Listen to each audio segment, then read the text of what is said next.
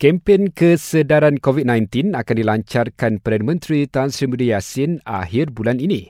Menteri Pertahanan Datuk Seri Ismail Sabri Yaakob berkata, untuk meraihkan kempen itu, satu pertandingan mencipta logo serta tagline menarik berkaitan COVID-19 dibuka kepada orang ramai.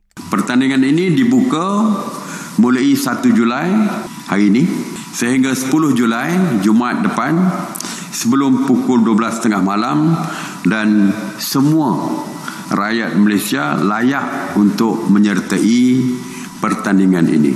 Syarat-syarat penyertaan peserta boleh menyemaknya di laman web rasmi Kementerian Komunikasi dan Multimedia.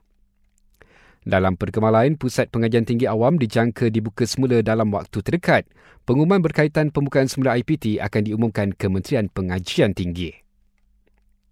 Sementara itu, semua surau dan masjid di wilayah Persekutuan dibenarkan mengadakan kelas mengaji, kelas fardu ain serta menunaikan solat sunat duha. Bagaimanapun, kebenaran tersebut masih mengikut SOP ditetapkan seperti jumlah peserta atau jemaah mengikut kapasiti ruang surau dan masjid.